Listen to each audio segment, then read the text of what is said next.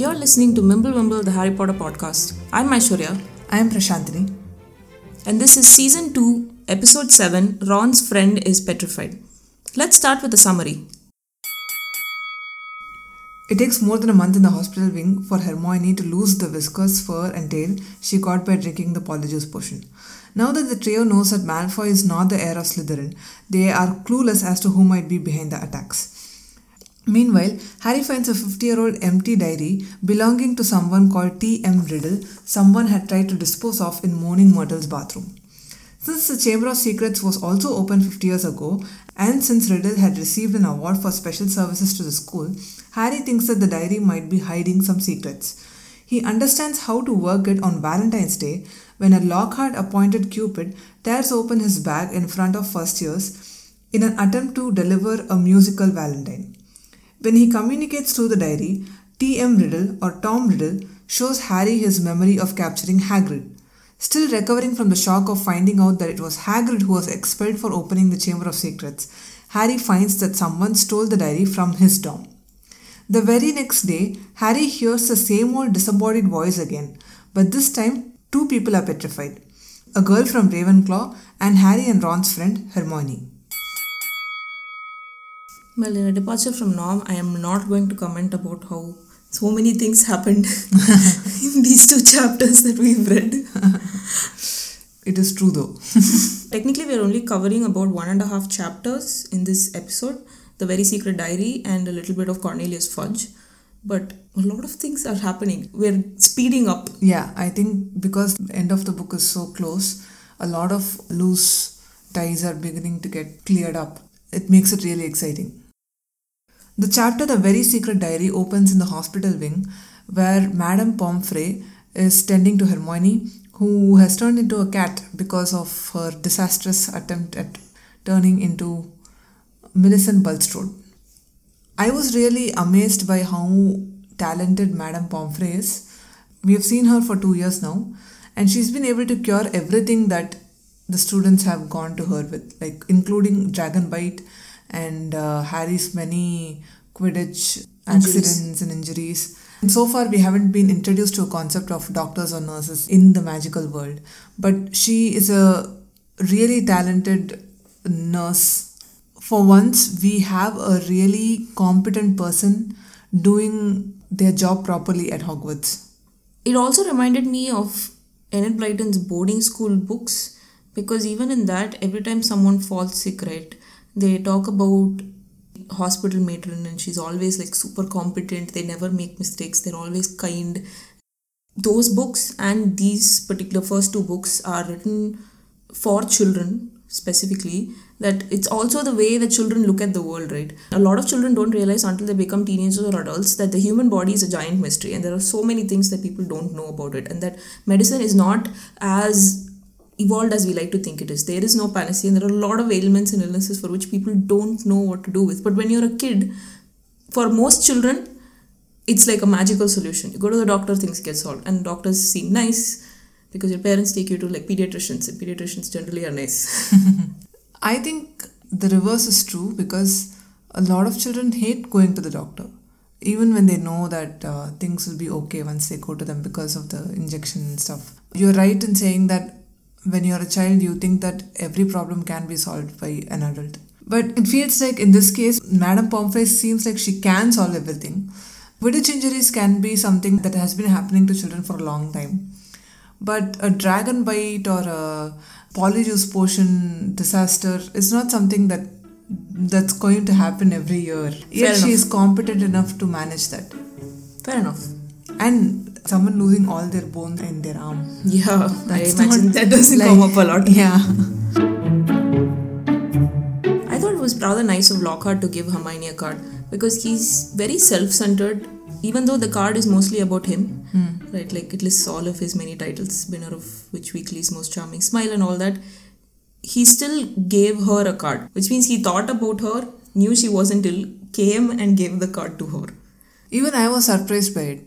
Maybe he's able to see clearly that Hermione is going to matter in the future, and it makes sense to be on their side. The Lockhart that we know is not capable of seeing anything but himself, but he's making an exception to a student. And that student is not Harry Potter. So, definitely, I think that he is trying to get something from her by showing her some kind of affection. Not in a very malicious sense, but more like sowing the seeds for the future. Yeah, he's just hedging his bets. Ron is more revolted by his card and he's like, You sleep with this under your pillow? even when they're out of the hospital wing, he's still on it. He's like, Is Lockhart the smarmiest bloke you've ever met or what? I feel like I'm seeing a little bit of jealousy. Hermione has never expressed romantic interest in any sort of a person, has never had a crush. And Ron, looking at her behaving in a different way, I think Ron maybe expected higher standards from Hermione. So as soon as they come out, they hear Filch screaming again. Even more work for me, mopping all night like I haven't got enough to do. No, this is the final straw. I'm going to Dumbledore. Filch is again complaining about the work he supposedly has to do and something he is there for, right? He is the person who has to mop the floors. What is the point of yelling? No, it's just really painful, and it's not. He's not mopping the floor because it rained or a pipe broke or something like that. He's mopping the floor because a ghost, who should not be able to physically touch anything, has caused her toilet to flood, and he has to like sit and clean up after her. Yeah, yeah. Even I feel for him, yes. Hmm. I was just leading up to And she question of- probably does this very frequently also. I was thinking about why Dumbledore had things like Peeves and Moaning Myrtle around, right? They add character to the castle. there has to be some more reason, or maybe he doesn't take Filch's complaints seriously. Does Dumbledore not see it as a big enough problem to be solved, or does Dumbledore not want to send out Moaning Myrtle based on humanitarian reasons, or maybe because she knows some secrets? Who knows? Can Moaning Myrtle leave the bathroom?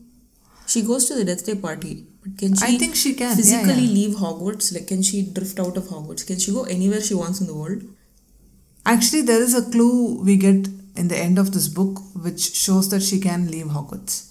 I'll talk about it when it comes. Hmm. But I think they all can leave Hogwarts. They just choose not to. Yeah, where else will they go? And moreover, I think the prospect of moving Mourning Myrtle is daunting for anybody. She doesn't mourn in silence, right? She And I think I would scene. be even more annoyed if I were a girl because that's one girl's bathroom out of use. Yeah. When I was looking up possible explanations for why Peeves and Moaning Myrtle are still in Hogwarts, I also stumbled upon an interesting Reddit thread about why Filch is still in Hogwarts. I know we discussed some possible reasons why Filch is around in episode 4 of season 2 in the podcast, but there was one more interesting fact that we left out at that point. We thought that maybe living as a muggle is not as easy or as appealing to Filch as anything else. But I think one thing we did not discuss is that maybe Filch applied for this job and he was the only one who was capable of doing it as well as he's already doing it. There's this user called Prancing Unicorn on Reddit. They made a really interesting point that I've never thought about before. I'll just read an extract of their point. I thought of Filch more as a low level executive or something. He monitors the cleaning, oversees day to day finances of things like the kitchen and other general school supplies, and maybe had some small role in official Hogwarts communications with outside institutes. I have no memory of a Hogwarts administrative office being mentioned, so I guess I mentally assign most of those tasks to Filch, aside from those that other teachers or Dumbledore would have taken on. He had an office and a large filing cabinet of banned items, etc. I saw him as pretty important, but that he was presented as a fairly inconsequential character because, for the most part, we see him through the eyes of Harry, who would think of him as a grumpy old cleaner. I think a lot of characters in the series suffer reduction by Harry, being reduced to stereotypes or vague facts despite being complicated emotional people because Harry doesn't know them well enough to speak deeply about them. Yeah, that's an interesting idea. Obviously, this is not in the canon, this is all imagination. They are right. There has to be an administrative office for an institution like Hogwarts. I never thought of Filch as someone who was administering things because most of the time he is complaining about doing the work himself.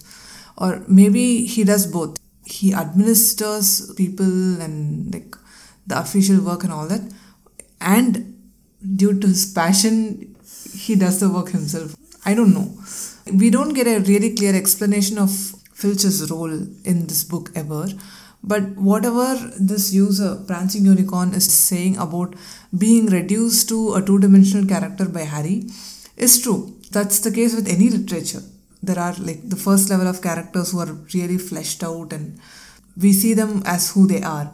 There are always second level characters who are stereotyped.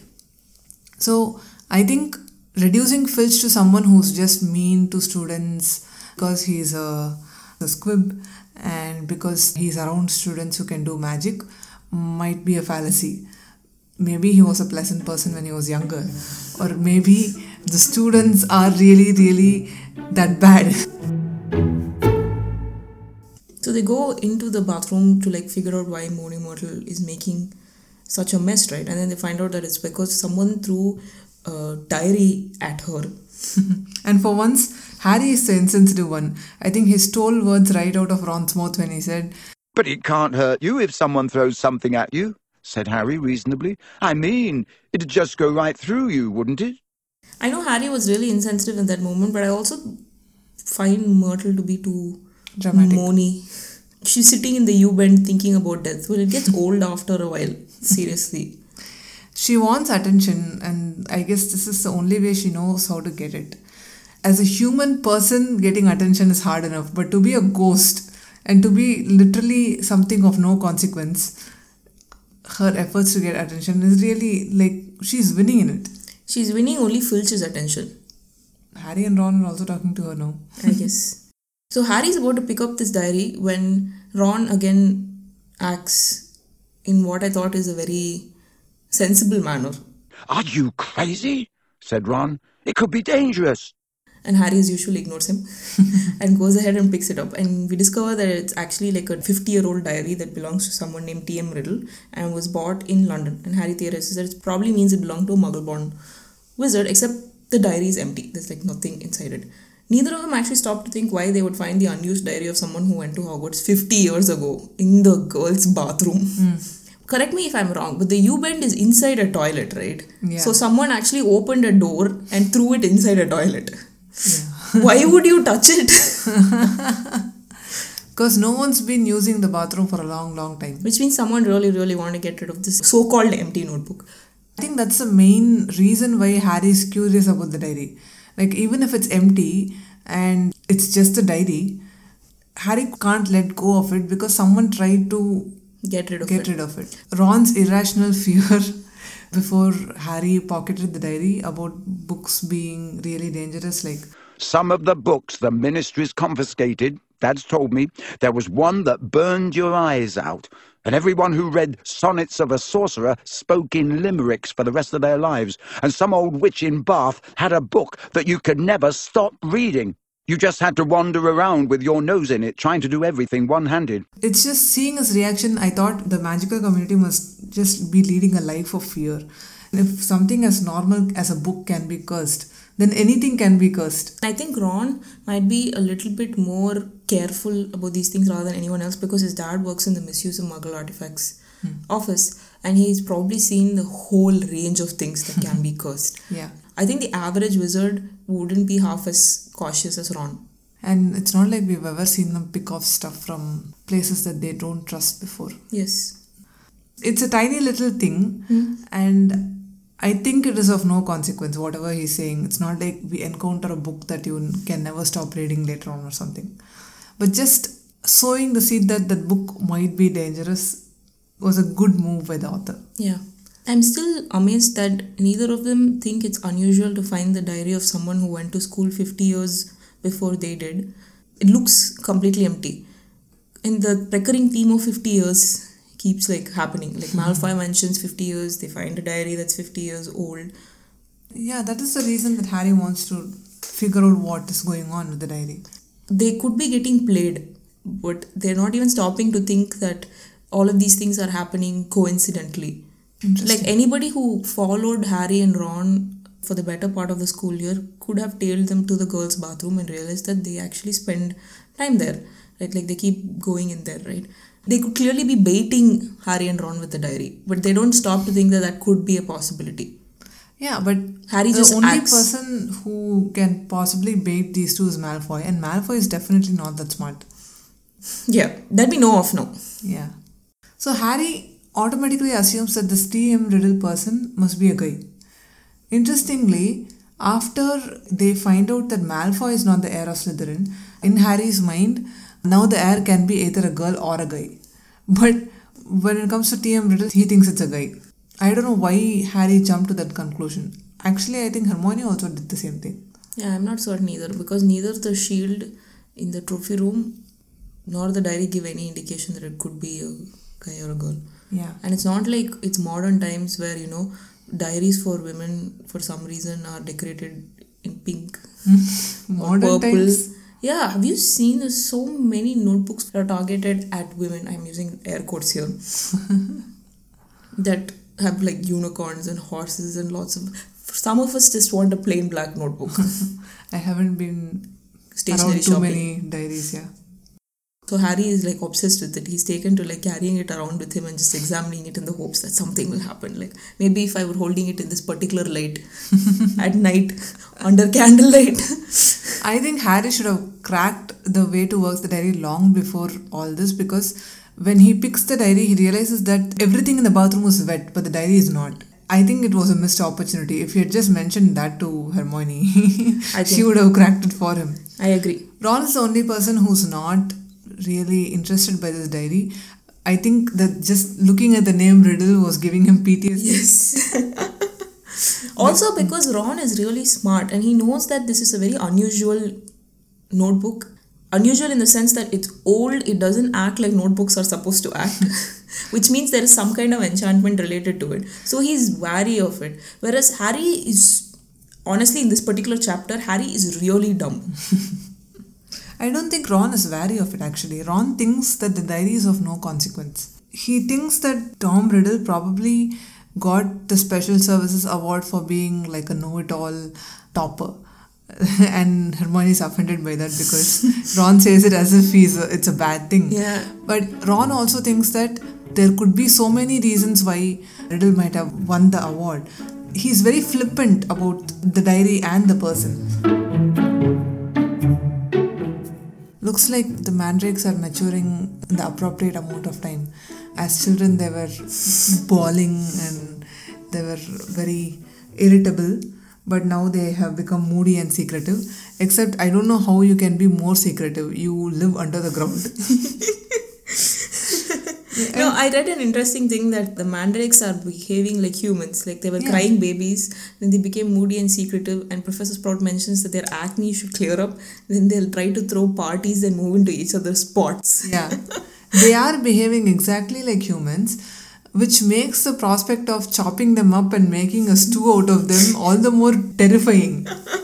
That's true. After Harry pockets the diary, actually, the attacks stop, and Lockhart thinks that he personally stopped all these attacks, and he's like, I don't think there'll be any more trouble, Minerva, he said, tapping his nose knowingly and winking. I think the chamber has been locked for good this time. The culprit must have known it was only a matter of time before I caught him. Rather sensible to stop now, before I came down hard on him. You know, what the school needs now is a morale booster. Wash away the memories of last term. I won't say any more just now, but I think I know just the thing. and he arranges for a Valentine's Day something. the description of the teachers' faces during Lockhart's announcement is amazing. From where he sat, Harry could see a muscle going in Professor McGonagall's cheek. Snape looked as though someone had just fed him a large beaker of Skelegro. Yeah, I found that chapter really, really enjoyable because of these antics. Ron is sickened by all the pink decorations around him. He can't even talk to Harry. And the only thing he says to Hermione is, please tell me you weren't one of the 46 who sent Lockhart cards. But I thought Valentine's Day was a big thing in the West, hmm. in schools too, like based on the many high school movies. I think the holiday card industry has also infiltrated Hollywood. so, high school it's not- movies tend to play it up a little bit more than what it really is like, I think. It's not just a card thing, but it's not frowned upon. Like it's not like India, right? Oh, that's true. It's not frowned upon like India, but I don't think they are appreciative of efforts like the length to which Lockhart goes to, like hiring dwarfs to go around delivering singing valentines no matter where the subjects are, like if they're in class, it's just disrupting your class. And can you imagine he asked them to ask Snape how to brew a love potion? we haven't dis- discussed love potions because they haven't come up in the book so far, but we know in the future that love potions are actually really dangerous. in that they take away someone's will, and that's what Lockhart is encouraging them to do. Well, it's Lockhart. What do you expect? Fair enough. And I like the description of Snape when Kurt says that Snape was looking as though the first person to ask him for a love potion would be force fed poison. Actually, the most appropriate punishment would have been to force feed the love potion to them. Yeah, we don't know so much about the potion right now. Yeah. As usual, something happens in the school and it, it invariably concerns Harry in some way or the other. And as something that's happening in the school engineered by Lockhart, of course Harry ends up in some uncomfortable position where a lot of people are around and it's embarrassing. Yeah. Like, of course Harry's Valentine is delivered in the most humiliating fashion possible in front of Malfoy. In front of a lot of first years. has such a terrible rhyme also. Yeah. I found the whole thing really funny and enjoyable.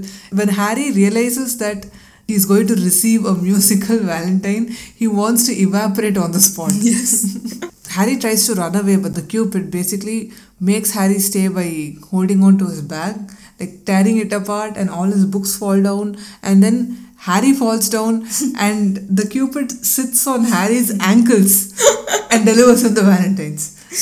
His eyes are as green as a fresh pickled toad. His hair is as dark as a blackboard. I wish he were mine. He's really divine. The hero who conquered the Dark Lord. The song was amazing. When I think of green, I only think about freshly pickled toad. That is disgusting and also sounds like a band name at the same time. Oh. Freshly yeah. pickled toad. I thought maybe there would be some band, but this time the internet disappointed me. Maybe we should na- rename our podcast to that. No, Freshly sorry. pickled toad, the Harry Potter podcast. I don't want to be disgusted by my own podcast. the ensuing awkwardness and the conversation with Malfoy leads to Malfoy insulting Ginny. I didn't understand how Malfoy knew that Ginny had been infatuated with Harry. Is Ginny so obvious that everybody knew, or is Malfoy so obsessed over Harry that he knew everything about him? I think it's a little bit of both. It looks like Ginny sent the Valentine to Harry, and I wonder why she did that in this musical fashion.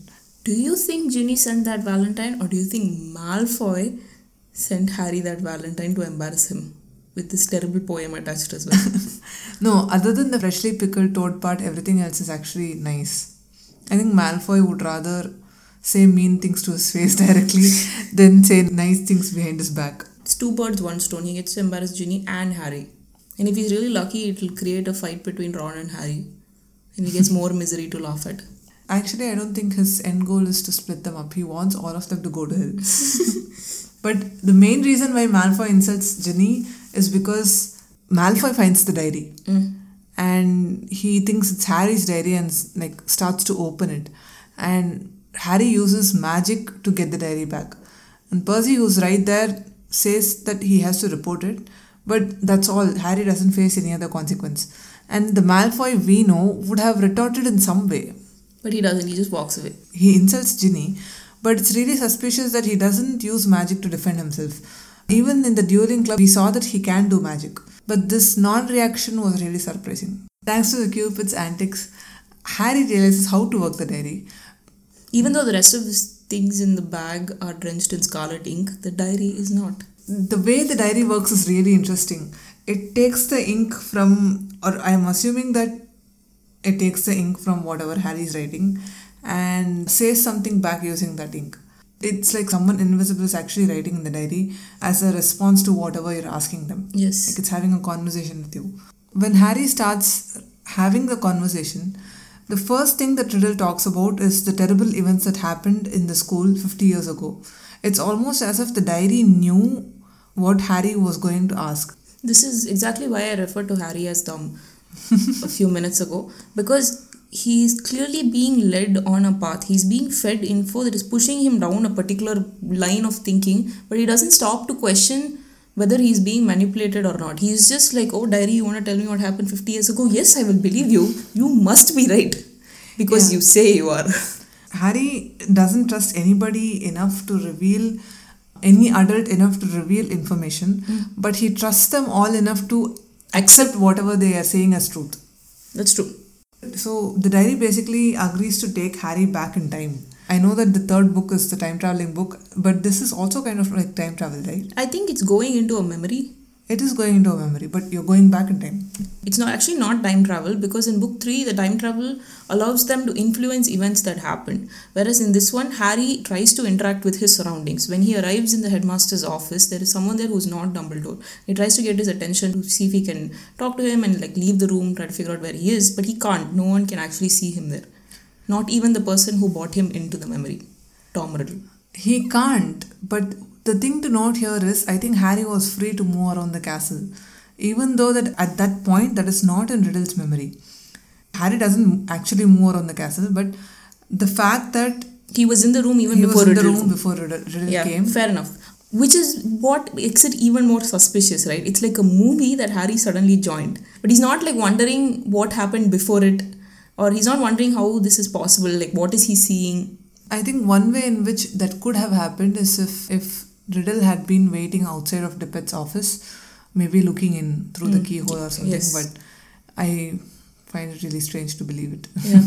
I think this is a different kind of time travel, though it's not mentioned because he can move around. But because he can't influence anything, I don't want to label it as time traveling. Okay. So we see Harry looking at Riddle coming in and having a conversation with Dippet.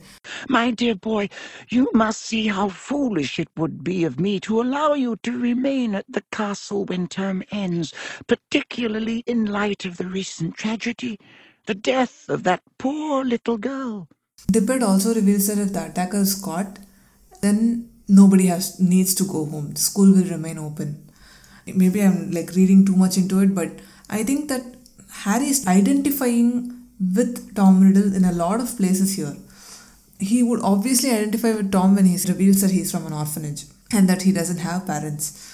Even in the little things, for example, Harry notices that Riddle has jet black hair, just like him.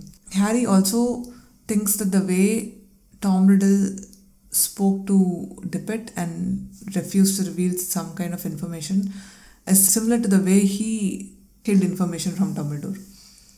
So I think, in a way, Harry trusts Riddle so much that he thinks that Riddle is like him from the past. Maybe in a way, he thinks that Riddle might be his father. What? Harry's last name is Potter and it's not Riddle. Last names can change. And what about Harry looks exactly like his father except for his mother's eyes? He observes that the hair is similar, no? Hair is only similar. Because he makes some physical, makes a comparison of their physical attributes. He says that he was taller than Harry. Like, that was not necessary. He was a 16 year old boy. He could have ended with that. But he compares that person to himself. Him thinking that maybe he was his father is absurd. You always spin a story to fill the gaps in your mind. And I think this is one of those situations. For us, it's absurd. Hmm. For Harry, maybe it's not. I can sort of see where Harry might think about something like that, but he doesn't actually get enough time to dwell on it because the minute Tom Riddle like leaves the office, he runs into Dumbledore, Yeah. a very young Dumbledore, which is also starting to make me wonder how old is Dumbledore actually. 50 years ago, he looked like a middle aged man. Yes. they specifically mention that Dumbledore gave Riddle like a penetrating stare. You're always like wondering if J.K. Rowling is alluding to something else. And a lot of people think that she's usually allude, alluding to whether he's trying to read people's minds or at least skim like hmm. surface of thoughts to like pick up things. Hmm. Which is what maybe he was trying to do in the office with Harry and at this point with Tom Riddle. Except he doesn't get anything from Tom Riddle, I think, which is why he just says go back. I think that's what we are supposed to understand from it. That Dumbledore is a person who can just observe you and figure out what's going on in your mind. And in some cases, we also get to know that Snape has that ability too, like Dumbledore. Yeah.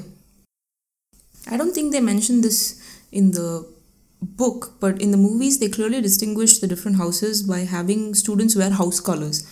Students who belong to Gryffindor wear red and gold ties, they have a patch on their robes of the lion, they have scarves in those particular colors. In fact, in the movie, when Harry jumps into the memory, he's wearing a red sweater, which could have been a Weasley sweater, also, I guess. In the memory, we can clearly see in the movie that Tom Riddle belongs to Slytherin even though we spend most of this book hearing about how Slytherins are to be trusted and heir of Slytherin, heir of Slytherin, heir of Slytherin, he's ready to actually believe Riddle beyond that. He never like stops to wonder like, hey, wait a second, he's Slytherin. Should I double check this information that he's providing me? I think in the book, Harry doesn't know what house he belongs to, and in the description itself, all we get to see is that Riddle is wearing a prefect's badge. Harry just trusts him because he looks like someone who's well respected as a student. And one more thing, even apart from all this, I think the amount of research that these three usually put in for anybody or for any information they want to find out is a lot, right? But for Riddle, they actually don't find anything. I think in one of their researches, they find that Riddle was a prefect before, even before this memory started. And that's when Ron makes the comment about him being a know it all. Hmm. It must be really surprising that someone who got a special services award and then also is connected to something like this is not a bigger part of the past. Yeah. And that itself should have made them suspicious of this guy. Yes. I agree. Uh, But I do think that the reason the house information was left out right now is to maybe make it uh, even more dramatic when the diary is stolen. I don't know how exactly they are trying to work it out, but maybe they were trying to make it look like Riddle was the one who stole it. But he was in the school 50 years before. That's what we know. Yeah, maybe he's a teacher. Yeah, he could be anybody. He could be anyone. That's true. Maybe he's Filch. Filch could have changed his name. It's Mystery 101 changing identity. Fair enough. I'm just saying that I think maybe the house information was held back on purpose. I think it's held back on purpose not for Harry but for us. If he was wearing Slytherin colors, we would jump to conclusions. The author is trying to make sure that we look at it objectively as Harry sees it. The movie put itself in a tough spot by having students wear house colors. But then they do their best to show that it's an old memory though by having it in black and white so you're not exactly certain. no, it's not in black and white. It's just in dull tones. Yeah. Though honestly, I think the second book, the whole movie is in a dull tone. Yeah, it's true. It's a very dark, literally dark movie. Yeah. So the main reason we're discussing all this is that Riddle reveals to Harry that Hagrid was the person who opened the Chamber of Secrets. Hagrid, who's Harry's friend and like, trustworthy person. It's just Riddle never mentions how he knew where to wait or how he knew it was Hagrid or anything about hmm, the monster. There's a lot of questions that he doesn't answer. Yeah. I mean, how can a giant spider is still a spider?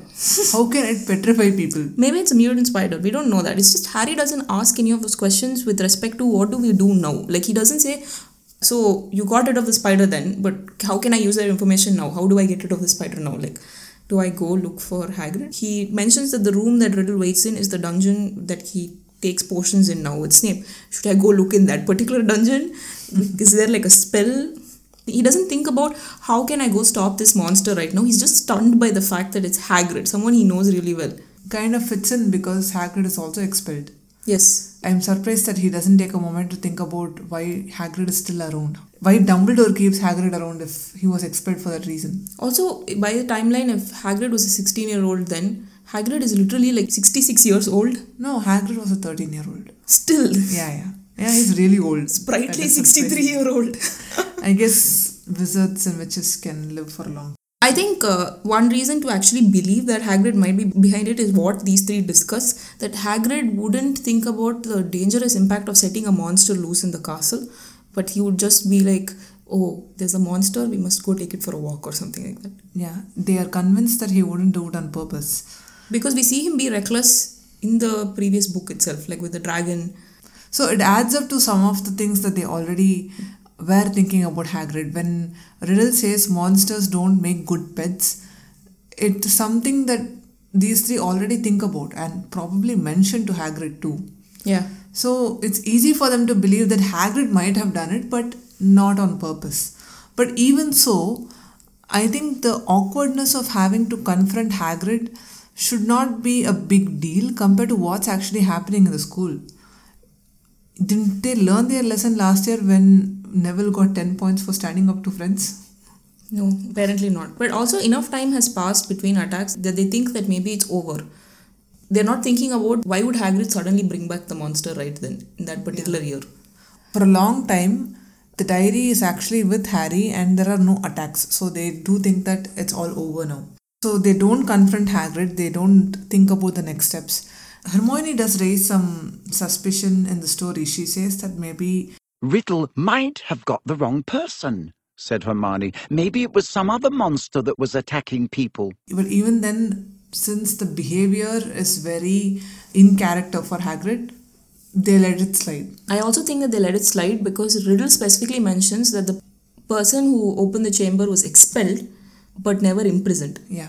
So there's a lot of room there. But in any case, one student actually died the last time the chamber was opened and then closed by Tom Riddle, apparently. In the middle of all these shocking plot developments, they end up having to do something really, really mundane. Pick classes for their next year, where a lot of amusing things happen. Neville gets a lot of confusing advice from his relatives, which I related with a lot. But yeah, I think the author is trying to sow the seeds for the next book.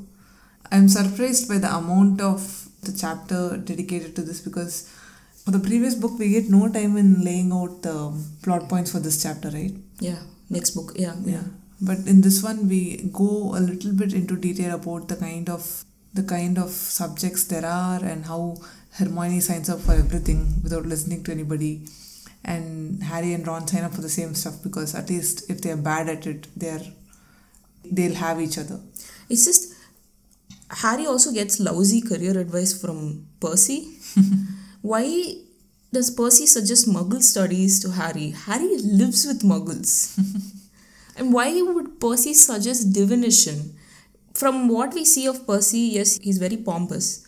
But he also seems like someone who wouldn't set much stock with an art form like divination. So the thing is, I think Percy was actually giving sound advice to Harry because he says you should play to your strengths. Hmm. He is not passing on his judgment. He's like, if you are the kind of person who wants to do this, then you have to do this. He has clearly thought about his career long enough to know that different things appeal to different people. I I think he was the only sensible person to give Harry an advice, but as usual, since it's coming from Percy, it's ignored and Harry just follows Ron's But I also like really sympathize with Harry because when he tries to figure out what his strengths are, the only thing he can think about is that he wants to play more Quidditch. Yeah, It's it's, really hard to figure out what your strengths are, what your passions are. You know what you're not good at. To accept to yourself that you're good at good at something is hard. I am also a little offended because Hermione is in all those classes. I know. Him saying that uh, he'll at least have a friend in those classes with him about Ron was very insulting. Yes. Hermione. She should not share her homework with them next year. Yeah. So then they find out that the diary is stolen in a very dramatic fashion. Someone came into Harry's dorm and like ripped his sheets. Pages uh, from his books. Someone Yeah. went to a lot of trouble to make it look like a robbery and not something very specific has been stolen. Like maybe they were in a hurry. Yeah. But okay, I'm looking for a notebook. Would I think it is within pages of another book? No, it's like, is this the notebook? Okay, I Yes, it cannot possibly be Gilderoy Lockhart's book, Travels with Trolls. No, but it clearly looks like someone came in search of something and found it because Harry sees that his diary is stolen. and they realize that the diary could have only been stolen by someone who has password to Gryffindor Tower.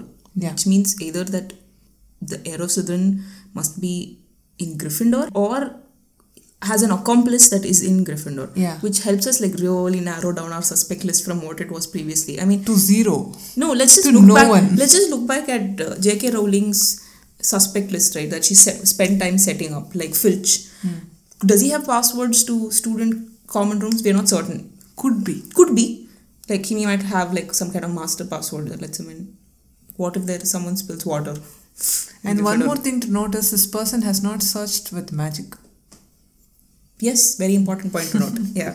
So Filch is still very strong on the suspect list. Yeah. Malfoy not so much because he doesn't know the password to the Gryffindor tower. And he himself accepted that he's not the heir of Heir of Slytherin. Slytherin. It also, he be- would need to like brew Polyjuice potion to look like someone to come into Gryffindor Tower and then like non magically search Harry's belongings to take the notebook. But again, we cannot assume that the heir of Slytherin stole. Yeah, it could be an accomplice. It No, could be I'm literally anyone. It could be someone who is completely unrelated to the whole Chamber of Secrets business. and it's just coveting a random notebook that Harry has. Maybe it's a collector. Okay. Obsessed fan is suspect number three. and suspect number four. Is Hagrid. Hagrid could have stolen because the diary carries really important, dangerous information about Hagrid. Okay. Hagrid is suspect number four. And suspect number five is Snape. Snape is always a suspect according to Harry. Snape is a teacher who could possibly have the password to Gryffindor Tower because he's a head of a house and there might be situations where heads of other houses might have to come in. So Snape is still a suspect, but I think if Snape ever stepped into Gryffindor Tower, everybody would know about it. so I'm gonna like leave Snape out of the suspect list. Also, he would do a much better job at like searching. or making it look like it wasn't being searched. If you didn't want Harry to know that something had been stolen, you would try your best to put everything back to normal, right? But this person clearly didn't bother, Yeah. which means they were in a hurry and they knew they might get caught. Yeah. And another person we can suspect, another teacher is Lockhart.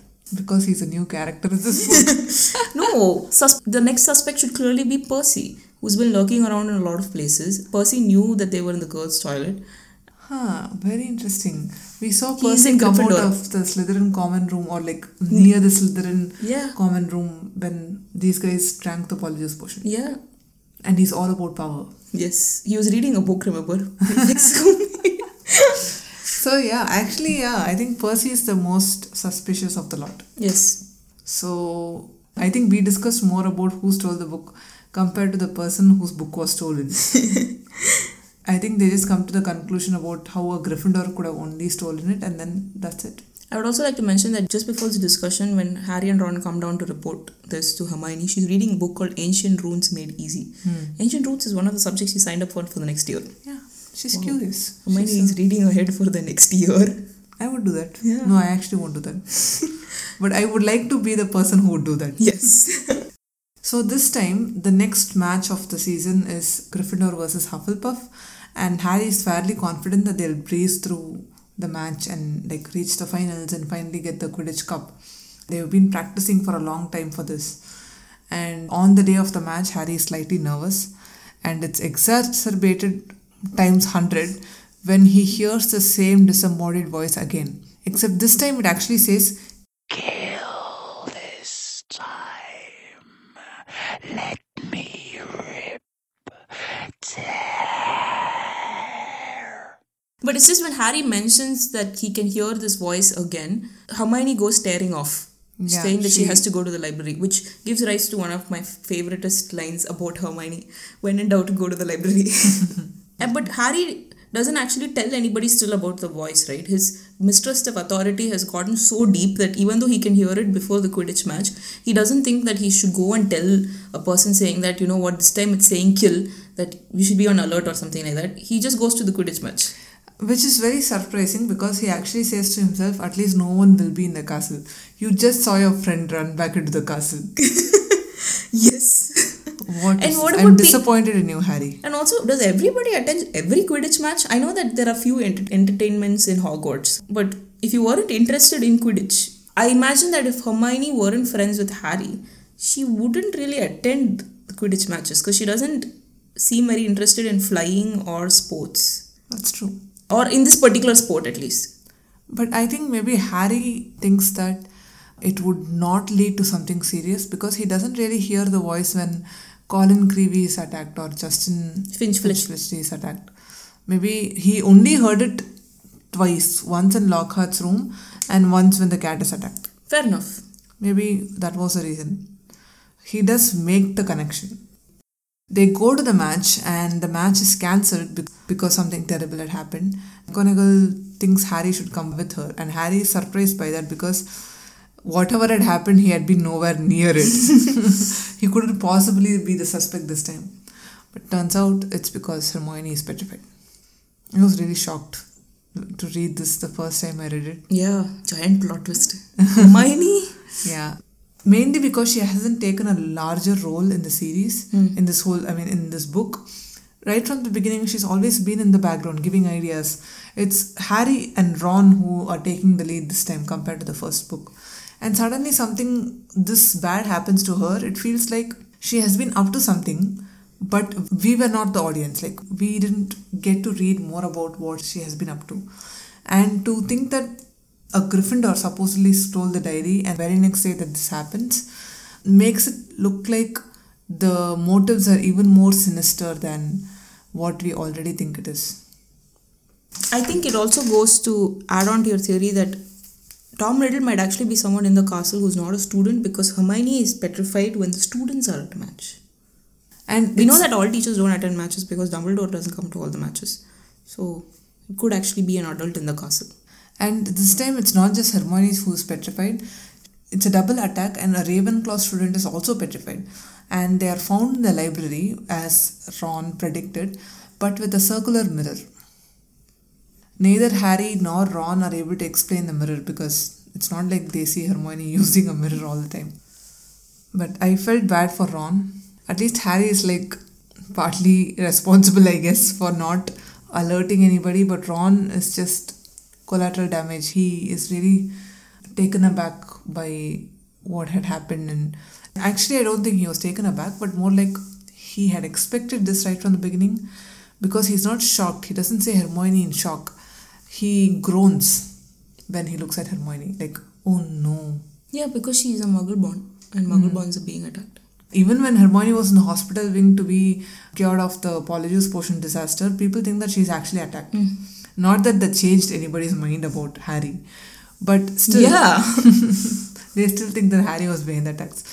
In a way, a Muggle-born being uh, being petrified rather than killed could come as a relief, unless the monster decides to come back and kill off every, every petrified person.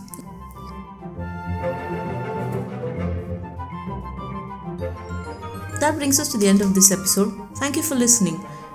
The next episode is called Ron Follows the Spiders.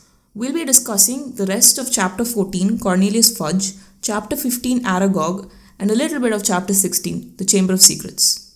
If you have anything to discuss about the episode you just listened to, please drop by our website, mimblewimble.in, and you can leave a comment.